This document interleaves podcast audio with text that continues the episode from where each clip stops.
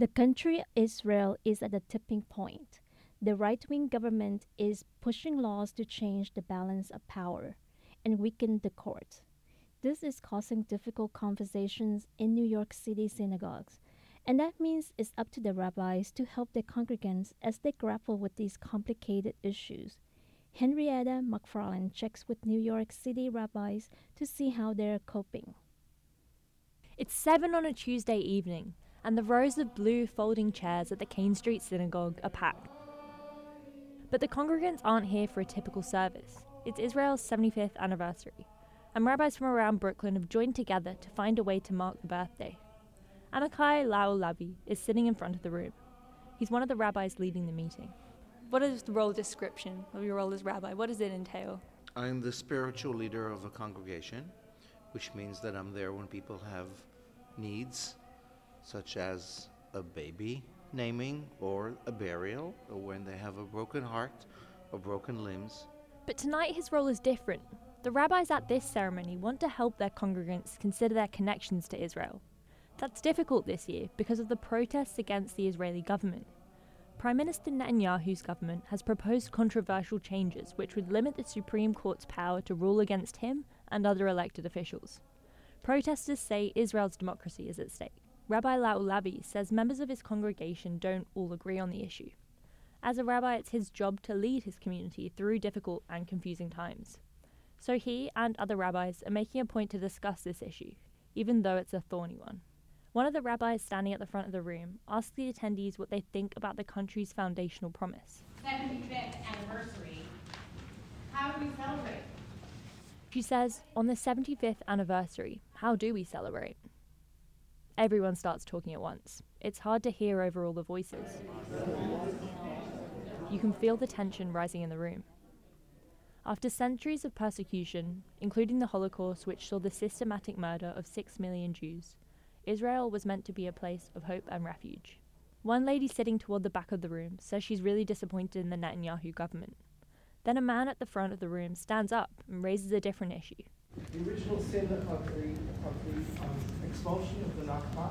He says the original sin that accompanies the expulsion of Palestinians is here, undogged and unresolved.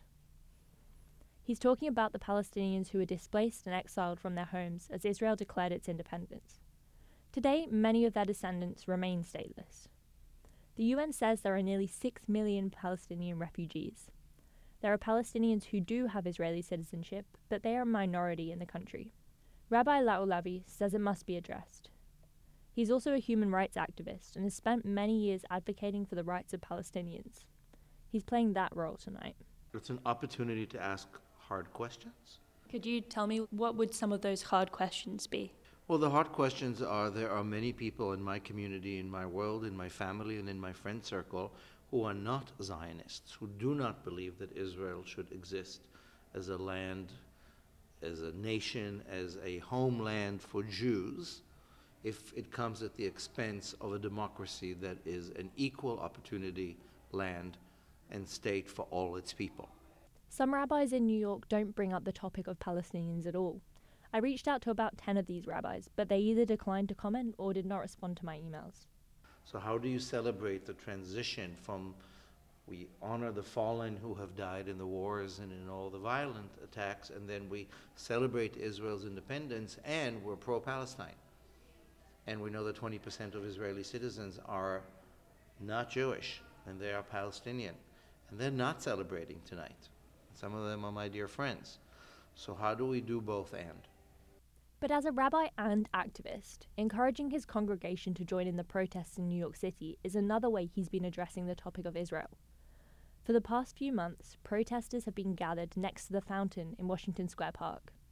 Today they're holding blue and white Israeli flags, and they're shouting the Hebrew word for democracy. Carie Carter is a rabbi at the Park Slope Synagogue in Brooklyn. She's also been at many of the protests but says addressing the topic of Israel and her congregation has been challenging for her.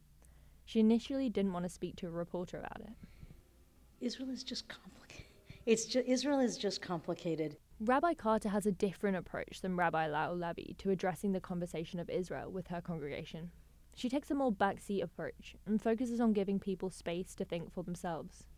I've always thought of my role as being a being a person who creates a frame so that people can find their path, especially now around Israel. I feel like my role is to help to help people come to these spaces and um, and figure out for themselves how they can be a part of the conversation.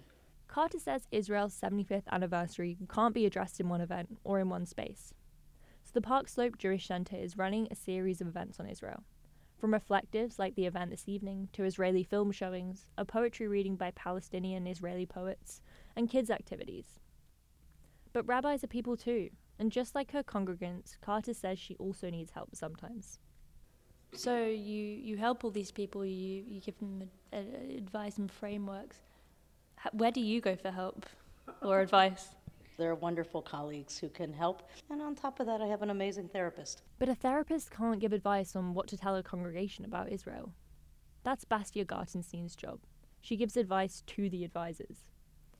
I caught up with her at another protest outside the Israeli consulate in Midtown. A swarm of umbrellas and Israeli flags wave in the air. I hop under Gartenstein's umbrella to chat.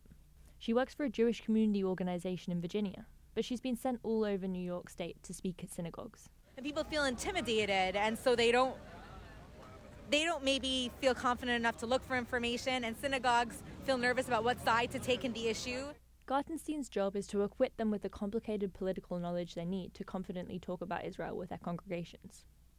Back at the Kane Street Synagogue, for Rabbi Lau Lavi, that extends beyond synagogue doors. It's personal. Israel's birthday is his birthday too. I'm 54. For the last 54 years, there's a double decker, two tier chocolate cake with whipped cream, frosting, and strawberries with candles and flags of Israel. One of the cake's layers is for him, the other for Israel. Lau Lavi grew up in Israel and his family still live there. He shows me a video message he received earlier that day from his family in Jerusalem. His family is sitting around a large wooden table singing happy birthday in Hebrew. And of course, in the middle of the table is the two tiered cake. Lau Lavi says he's usually not too happy about having the Israeli flag on his cake, but this year, for the first time, he's okay with it. I told my mother, you can do the little flags. This year I won't mind. But I see so many people who have the flag and are excited about what it means as a hopeful sign of the Israel we want, not the Israel that is now. The flag has become a symbol of the protest movement in Israel. Members of the Kane Street Synagogue will be heading out to the Washington Square Park to protest again on Sunday. And the rabbis here this evening hope they can play a part in helping their communities through this challenging time.